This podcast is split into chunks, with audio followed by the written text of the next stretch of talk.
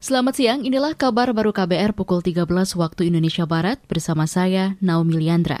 Berita pertama datang dari calon tunggal Kapolri Listio Sigit Prabowo yang mengakui banyak kinerja kepolisian yang masih jauh dari harapan. Berbagai kritik dilontarkan publik mulai dari masalah pungutan liar di sektor pelayanan hingga arogansi polisi. Hal itu diungkapkan Listio saat uji kelayakan dan kepatutan di Komisi Hukum DPR hari ini. Kritik berupa persepsi dan isu yang berkembang dan menyoroti kinerja Polri tentunya harus menjadi perhatian serius, seperti pelayan Polri yang dirasakan oleh sebagian masyarakat mungkin masih berbelit-belit, ucapan, sikap dan perilaku anggota yang kasar ataupun arogan yang dirasakan oleh masyarakat. Listio menambahkan polisi juga disorot soal penggunaan kekerasan saat bertugas serta penanganan kasus yang terkesan tebang pilih.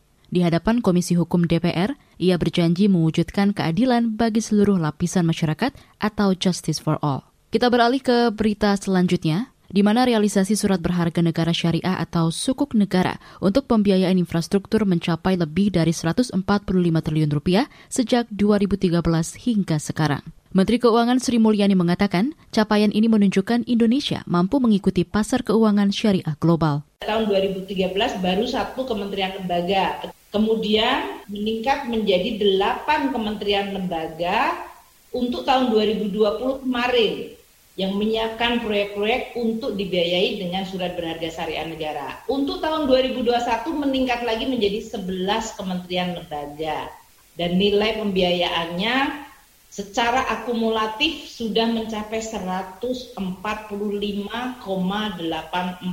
triliun rupiah. Itu tadi Menteri Keuangan Sri Mulyani dalam Forum Kebijakan Pembiayaan Proyek Infrastruktur melalui Sukuk Negara hari ini. Menurutnya, kinerja Sukuk Negara proyek tahun lalu menembus 90 persen.